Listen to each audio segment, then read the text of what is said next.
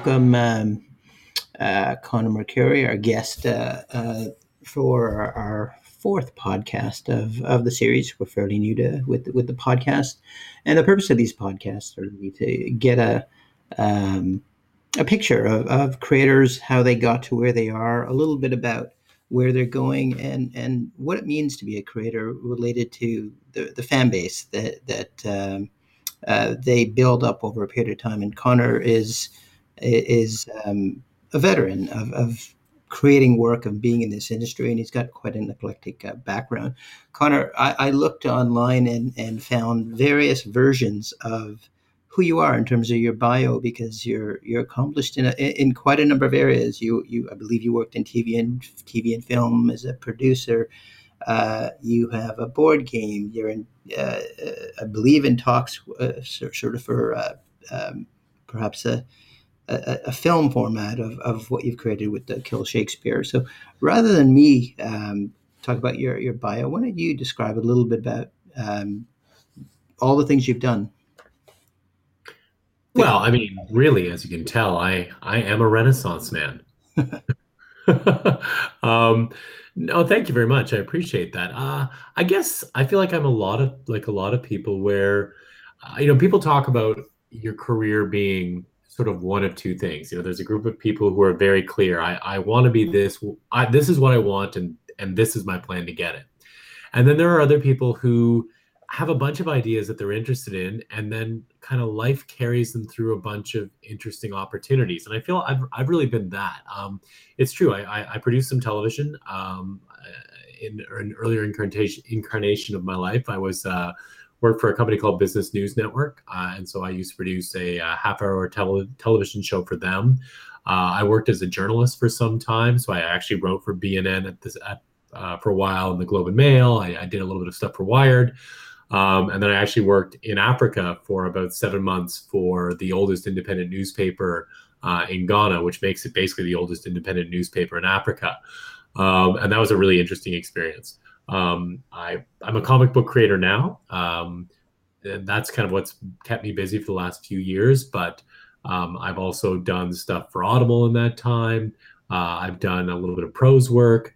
Um, earlier in my life, I, I, worked in the film and development side of television. Uh, so I had a little bit of experience on, on that front as well. Uh, I created a kids' TV show that got optioned, but it never got made. Uh, so I've, I've had a bit of experience in a bunch of different places. Um, and it's been it's been really it's been good. It's it's interesting to get to look back and think, oh wow, yeah, yeah, you have done a bunch of different things.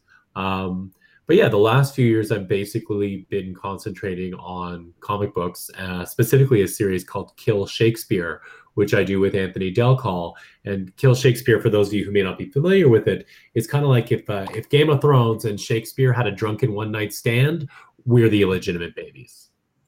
Hmm. Interesting. Um, now we're we're gonna stay with Kill Shakespeare because uh, I, I, looked at the run. It's a twelve issue comic book uh, series uh, through IDW. Um, not many series last that long. What, what, what, do you think is the staying power of of this of this series? It, it's it's obviously unique and different. In fact, I, I was looking at some uh, quotes from from uh, readers. Kill, you know, some, some of the quotes that came up. Kill Shakespeare is an intense, thrilling, and highly exciting narrative that is full of crazy puns and references uh, galore to Shakespeare's various plays, all of which combine to deliver one of the best reading experiences ever. Uh, another fan. It's not for. It's not something that's easy to describe for me. I burned through two volumes in less than two days, and every single moment of the reading experience was, in a way, unique. You know, another fan. Um, this actually made me want to brush up on my Shakespeare. Not that it was really necessary to enjoy this story. these fans, it, it, sounds to me, it's it, you know they discovered something that's very unique, and it has lasted. What, what do you think is? How, how, do you arrive at this kind of? Um, you know, the fans are, are saying it pretty clear. dumb luck a little bit honestly i mean when anthony and i started kill shakespeare i mean we, we, we it all kind of started with a joke we were kill bill this was you know quite some time ago kill bill wasn't that long in the rearview mirror and anthony and i were talking about video game ideas and and Kill Bill was sort of a, a franchise. We're like, oh, it'd be really cool if you could make a Kill Bill esque video game because that's such a neat story. And then we started joking about, oh, what if it was a different Bill? And we joked, oh, it was Bill, you know, what if it was Bill Clinton? And we're like, ah, that's too political. Oh, what if it was Bill Cosby? like, oh, that's way too political. Although in hindsight, we were onto something. Um, and then we sort of made this joke about what if it was Billy Shakespeare? And we, oh yeah, you'd have Romeo and Hamlet on one side, but he would take forever to figure out what to do. And you know, Lady Macbeth and Richard would be on the other side, and they'd want to get rid of Shakespeare. And we kind of took a step back and thought, you know, there's there's something kind of there. And that's kind of just that's how the idea began. And I'm a big fan of What If comics, the old Marvel series where you know they would take a key moment in the Marvel universe and say, you know, like what if what if Gwen Stacy doesn't die? what would happen to Spider-Man if, if she never dies? And then create this whole alternate universe in like 20 pages. Uh, and we did a lot of what if. What if Juliet lives? What if Hamlet never gets back to Denmark after he swears that it's time for revenge? Um, you know, what if Richard III, what if those armies don't flake out on him at the end of his play and he wins? He never has to call my kingdom for a horse because he has that horse and a hundred more behind him. Mm-hmm. And that's kind of how we started to put the project together. And Anthony and I are both we're both fans of Shakespeare. We both grew up in Southern Ontario. We both had, or Anthony grew up in Northern Ontario, but uh, came down to Southern Ontario later in life. We both had a lot of experience going to the the Stratford Festival, which is arguably the greatest Shakespearean festival in North America. Uh, I would say inarguably, but I'm a homer. And so I think we had this love of Shakespeare without this incredibly. Neither of us are English majors. We're not. We're not Shakespearean scholars. We we kind of approach Shakespeare from the cheap seats, you know, from a fan's perspective. Mm. And I think maybe that's why Kill Shakespeare has resonated because, you know, we've done a lot of work to make sure that, you know, we've got a ton of Easter eggs in there for Shakespeare devotees. But at the same token, if, if you're, you know, you haven't read Shakespeare since grade 10, or your niece or nephew is just about to start to deal with Shakespeare, Kill Shakespeare really works for those readers as well. And I think that's maybe why we've been lucky. We have people who came to us and said, I, I haven't read Shakespeare for 20 years and I love your comic. We have 14 year olds who are like, this is so cool. And now I'm studying Juliet, you know, Romeo and Juliet. And I'm, I'm so excited because I already know, you know, this Juliet character in your book is so cool. Um, yeah, no, I mean, all told, I mean, we the first series was 12 issues. We've gone on, gone on to do three more series in Kill Shakespeare. So it's five books so far. Hmm. Um, I'm long delayed in plotting out books six and seven, which I'm in the process of doing, uh, which will take us to a major change in the world. Um, so, I mean, all told, we're about 25 issues plus a bunch of backstories. It's probably about almost 27, 28 issues worth of material, more when you consider some of our issues run uh, longer than the average comic book issue does. And yeah, we're really proud that we've been able to put out a series that is still going and that it still has, you know, I, I wouldn't say Kill Shakespeare is a massive hit, but I would say that the people who seem to find it really like it and have become lifelong fans. And that's that's really satisfying. Mm-hmm. Uh, now, in in your bio, I I'd read um, yeah you called the company Kill Shakespeare Entertainment. Um, most people called it publishing. Was the idea uh, sort of early on or at some point during to, to think about other mediums? I know there's a board game. And, you know, how did that come about? Is there a possibility of of uh, a video format? Oh, for sure. So when Anthony and I first started, the, the so Anthony and I are actually both business majors. We went to the same school, Wilfrid Laurier University, go you Golden Hawks, uh, about two years apart. And we, I, I feel like, I feel like for sure Anthony is a brilliant writer. I feel like what he's even better at is creative producing. Um, and so from the from the get go, we kind of tried to infuse this with an entrepreneurial spirit. And so our, our first point of business after we came up with the story and we had a pretty good sense of what it was we put together you know like a, a almost a 70 page business plan so that we could raise about 350000 in seed capital so that we could hire a, a professional artist you know somebody who's established in the industry and that's we found andy belanger with that so that we had money to develop the idea in other directions so that we had uh, like a pool that we didn't have to sell kill shakespeare to the first person who was maybe interested in turning into television or film or anything like that. And so because of that, we we, we were able to explore these other opportunities. Like you said, there's a board game based on Kill Shakespeare. Mm-hmm. Uh, we have a stage play version that we did with uh, the Young Center for Performing Arts here in Toronto, which is one of the you know one of the premier theater groups in the country. And you know that was a that was a really that's been a great opportunity. That that stage play has gone around the world and actually just played at the Globe Theatre in London, England. Hmm. Um, we were able to do this German language version of Kill Shakespeare as an audiobook, all because when we made our original deal with IDW, we had the funds in hand to basically say, we'll bring you a book. What we need from you is we need you, we need your distribution, really, IDW. We'll create the book, we'll bring it to you, you distribute it, we own it together on the comic books front, but we own the idea. You have a chunk of that idea when it goes into other mediums, but we we drive the bus. Uh, and that's allowed us to now take Kill Shakespeare to television. We spent years getting people making offers to us for TV or film, and you know, over and over, Anthony and I were just like, you know what, it's not the right space. And then finally, somebody who talked to us probably maybe a year after the first issue came out moved into a position at uh, NBC Universal where she was a decision maker and she came back and she was like, Look, you know, I've always loved Kill Shakespeare. you can't say no to me this time. I, I'm bringing the entire might of NBC Universal behind me. And we, we didn't say no. And so we're actually in the process of developing Kill Shakespeare for television with uh, UCP, which is NBC's kind of independent production arm.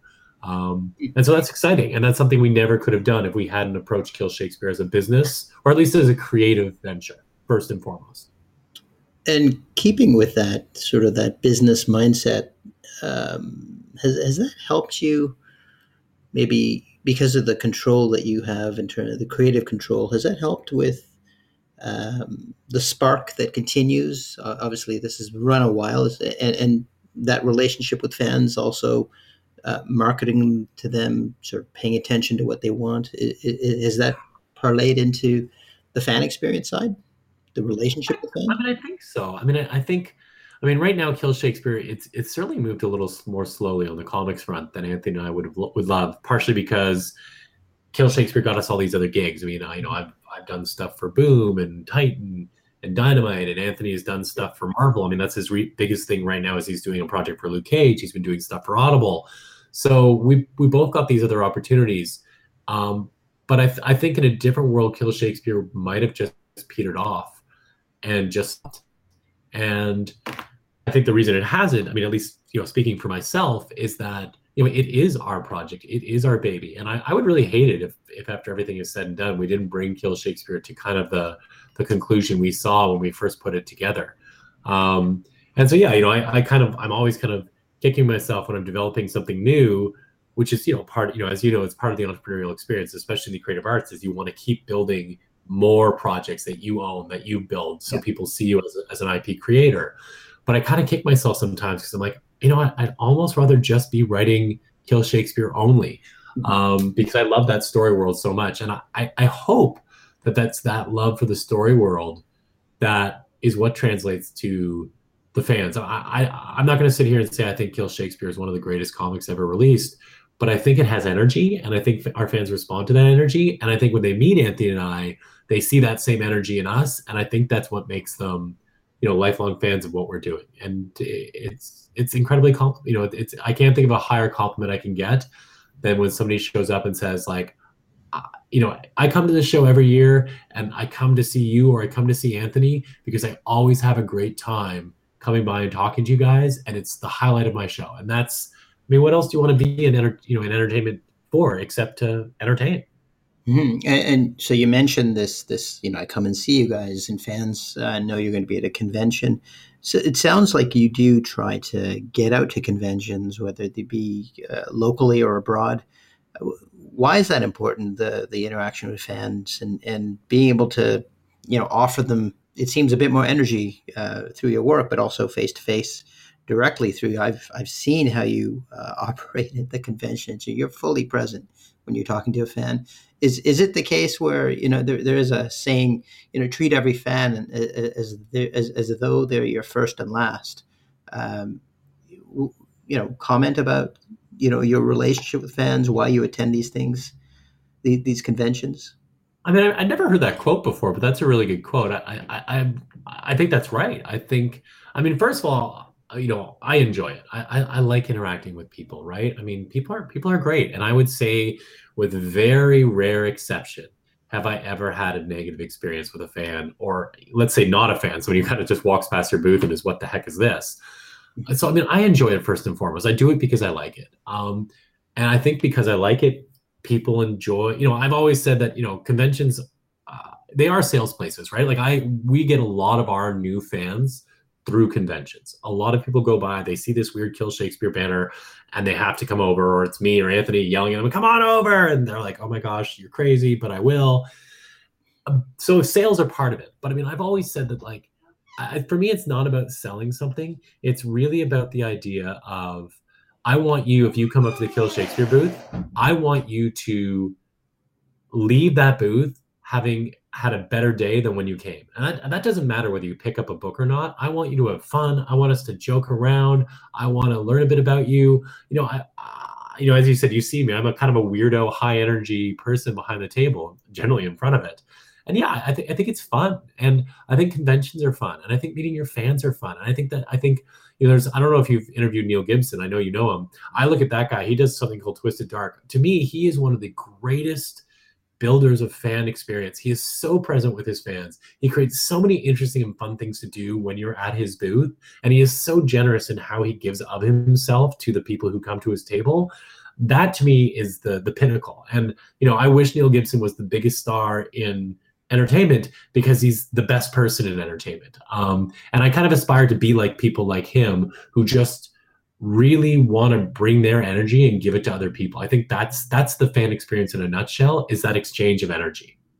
Yeah, like you, I find him, uh, and, and we've chatted and met, and he, he has the same presence when he's with a fan, and uh, you almost think there's no one else in the room. And we know there's thousands of people at these conventions. Uh, with with you, when you were growing up, who who were you a, a fan of? Uh, did you meet them? Uh, and and if if not, what would you want to do with them? It was funny. My my my biggest fan moment. I, I'm a, I'm a big sports nut. I always have been, uh, and especially as a little kid. My my dream was not to be in film or television or writing comics. My dream was to be the, the third line center of the Toronto Maple Leafs, which says something about my ability to realistically assess my my athletic ability um, and I don't know, my grinder mentality. But I was a huge fan of a baseball player by the name of Lloyd Moseby, who was known as the Shaker, uh, and was this very charismatic Toronto Blue Jay. And one year, my my mom took me and my brother down to Florida, which was spring training, uh, and a guy there said, "Hey, Lloyd Moseby is loves little redheaded kids. He just he sees a redheaded kid, and he just he's going to come over and talk to you. And I'm, I'm a redhead, and so I remember." Lloyd Moseby walking off the field, you know, didn't have his head down or anything, but you know, he's going to the locker room and I take off my hat and he sees it and he comes right over to talk to me and my little brother. And I rem- and he was so nice. And I remember my mother being like, you know, just beaming, right? Because like her son had had the experience of his lifetime because this guy had come across and legitimately spent some time talking to me. You know, it was probably 2 minutes, but it was it was great. And I I don't ever consciously think of that when I'm interacting with fans, but you know, that's what I want. I mean, I want whether you're 50 or 5 to come over and to walk away being like, that was a great time. Because like that that makes me feel good about myself. And I hope that that then, you know, I, I feel like a lot of that uh, Pollyanna-ish or gee whiz, aw stuff does fit into my stories, even though a lot of them are incredibly dark and a lot of awful things happen to people. I think there's a balance between the part of my brain that's like, ooh, what's the worst? Like literally, what's the worst thing I can think of? And but I still I, I want everybody to have a good time and to feel better about themselves. And I don't know, that, that's this kind of weird space my stories exist in and i think it's definitely the the place i want to be as a creator is someone who you know someone who's a lot of fun to spend time with whether it's at a show or at a dinner or on a podcast mm-hmm. and and uh, when you've met fans and they're very familiar with your work um, what's been your experience of, of meeting them because uh, in, in, in some cases they might be a little anxious, a little nervous because you you you know you're you're in their head based on all your work. And uh, how do how do those experiences go? You know, I've, there's like Anthony. I had one of those early on. A woman came up to us really early in the Kill Shakespeare days. Maybe the first trade was out, and she was literally shaking to meet us. And it struck us as so strange because I mean, we've done six issues of a comic series but I think we, I mean, I, I, think we made her feel at ease. I think she left that encounter feeling, um, uh, less overwhelmed. Honestly, and not a lot of our, I wouldn't say a lot of people come up to us uh, in that sense. I, I, have a lot of people who come by and say, I read this, I love it. Or even more often, is somebody else has stopped at the table and is looking at it. And then somebody will walk by and I recognize them as a fan. And they're like, oh man, you've got to read that. It's great, mm-hmm. which I really appreciate. I, I don't know. I, I think people, I, you know, I think we've been out for long enough and the book is it's a niche enough product that I don't think people are coming to us going, "Oh my gosh, I'm meeting Stan Lee." Mm-hmm. Um, but I do think people, I think maybe our reputations have preceded us. I think people generally come to the table, whether it's myself or Anthony, expecting to, you know, expecting to enjoy themselves. And um, yeah, so I, we very rarely had to talk anybody down and be like, "Oh my gosh, you know, I, I put my pants on the same as you do," because it's kind of ridiculous to me, right? Like I write a comic book. I mean, and I'm really proud that I write a comic book, but you know, I, am not a I'm not a heart surgeon. You know, I'm not I'm not I'm not somebody who's like, you know, uh, changing the world in that sense. Um, you know, I'm, I'm not I'm not running a, a charity that changes lives across you know continents. So from that perspective, yeah, I, I, I'm glad that people come up to me, and it's generally on an even keel. Because it's it's a bit weird to me if somebody comes up and they look at you as if you're this really special thing because you know you're doing a job just like they do a job. And they're probably just as good at their job as you are at yours you know? Most of them often better. So yeah that's kind of how i look at that. Yeah i guess it's part of this fandom experience. You of course experienced it with uh, you know uh, one of the players from the blue jays you know whether it's sports music or comics uh, you know tv and film. Um, it's just part of the fandom. When when we interviewed fans to, to talk about the application that we were building, this fan experience platform, the thing that they said more than any other statement was we, we want to connect with with a creator that we admire and we and we want them to hear our story of, of why we became a fan. We want them to actually remember our name. And it was such a small ask that's quite difficult at the conventions today uh, that we thought it was it was very odd. The experience of of fandom, uh, you know, we, ask fans is really you're helping them manage some aspect of their life. Um, it's, it's escapism, it's entertainment, and it's a big, it's a huge deal for them. Uh, at the time that, that it's happening. One last question uh, for you is, and, and it's different for every creator, is why do you create? Why, why do you write? Why do I write? That's an excellent question. I mean, some people are those, you know, you hear people are like, I write because if I, you know, I write because I have to. I'm not that guy. I I think my brain just I've always been a bit of a what if person, even in life, you know, things that would happen to me or friends. I always was wondering, well, what if it was different? And I was always one of those people where, you know, shows or books or video games that really stuck with me. I was always in my brain imagining, but what if that was different? What if that went different? How would I have been in that moment? And so I think that's what's always been. I love the idea of like, what if something was different? And I think I just like the puzzling of stories. Um, excuse me. I, in some ways, I wish I was more of a natural, like, oh my gosh, if I don't write today, I feel unfulfilled. I'd probably be a more productive writer if I was that person. But yeah, I think there's just something joyful. Little characters or ideas worm their way into my brain. And until I started writing fiction, which was only about a decade ago, uh, you know, any in any real seriousness, they would just sit there and they would just keep knocking on my door. And I don't know, maybe it's maybe it's to keep from from going schizophrenic or something, because there was all these voices in my head that wanted me to get them down on paper.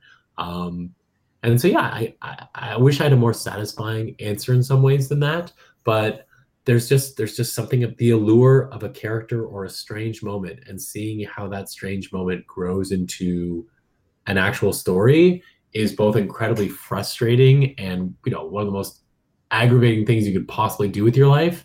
But at the same token there's that magical moment when you read something of your own and for the first time go oh well this kind of works now um, and that's that's a good moment and it's it's nice and I, and I enjoy it Hmm. Well, I mean, it, it sounds pretty valid to me. What the, the what if getting it out of your head and getting it into a format where you yourself can can can read the output and and, and then others reading the output sounds pretty valid to me.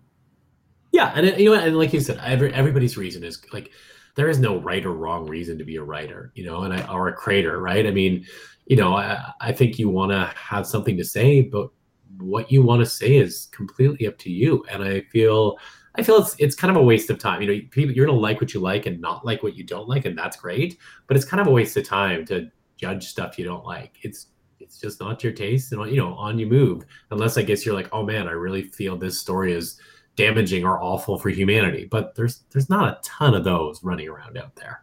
There's there's a there's a lot to choose from in, in, in 2018. Yeah, there's there's a ton to choose from in 2018, right? So yeah, exactly, exactly. But it's fun and I enjoy it, and I'm really glad that I I'm glad that I'm someone who who gets to put stuff on paper and you know people come up and say hey wow i really enjoy that especially because especially in comics because it's a it's it's not a wide ranging medium in the way television or film are or music um, you never really know if anybody has read anything you've written especially like single issues or one-off stuff. So it's that's also satisfying. So when somebody comes up is like oh hey i know you read that you you wrote that like one single issue in adventure time that was a coloring book. My kid loved that. It was amazing. And you're just like oh great. Somebody read that. That's cool. Mm-hmm.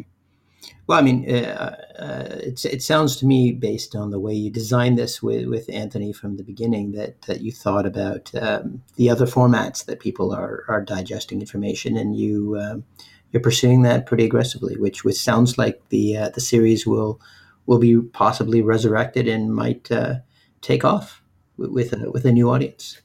Yeah, I hope so. I really do. I would, I mean, I think anytime you tell a story you want as many people as possible to enjoy the story. And with the people we're working with on the television side, while the television version of Kill Shakespeare will certainly be different than the comics version, it's going to be a. Uh, Anthony and I have every confidence that it's going to be different if it if it happens. It's going to be different in a way that we will be happy with and that our fans will be too.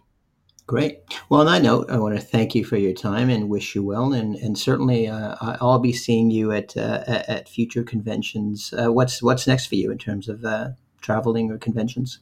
Not a ton right now. Um, I've got I'm more kind of in writing creating mode. I'm thinking I'll go to the Vancouver Fan Expo, but I have to actually uh, nail that down. Uh, there's a Toronto show in the spring that I'll probably attend. Um, it looks like I might be invited to a show in Denver and a show in Montreal, and hopefully four, maybe five shows next year will be about it for me. Um, which will be, you know, that'll be a little lower. But at, at the biggest, at, at, our most, Anthony and I might hit 20 shows combined. So this year I'm hoping to be more in the five to six range, uh, with those ones kind of being the leading contenders. But you, you never know, right? Sometimes weird things pop up and you get an invitation and off you go. So uh, but wherever I go, I also want to appreciate and say thank you to you for Whirple and what you guys have been building, uh, because you you really are creating interesting opportunities for people like me to to find fan bases we didn't even know we had. Yeah, I mean, we we, we built this uh, in response to to creators like yourself who who may not have large teams to to be able to understand where their fans are and how to how to meet them in unique ways. Uh, but primarily, we listen to fans because the frustration um, was remarkable um, in terms of in terms of wanting a different type of experience. Uh, and the millennials, uh, you know, are a unique bunch. They they they take sabbaticals. They they want experiences. They want to connect they want community, and they found it to be increasingly uh, challenging sometimes at these at these conventions. As you know, they're they're they I haven't heard of one getting smaller. no, that's very true. That is very true. So again, thank you for your time, and I and all. I, I wish you, uh, Anthony, much success uh, in 2019. Thank you very much.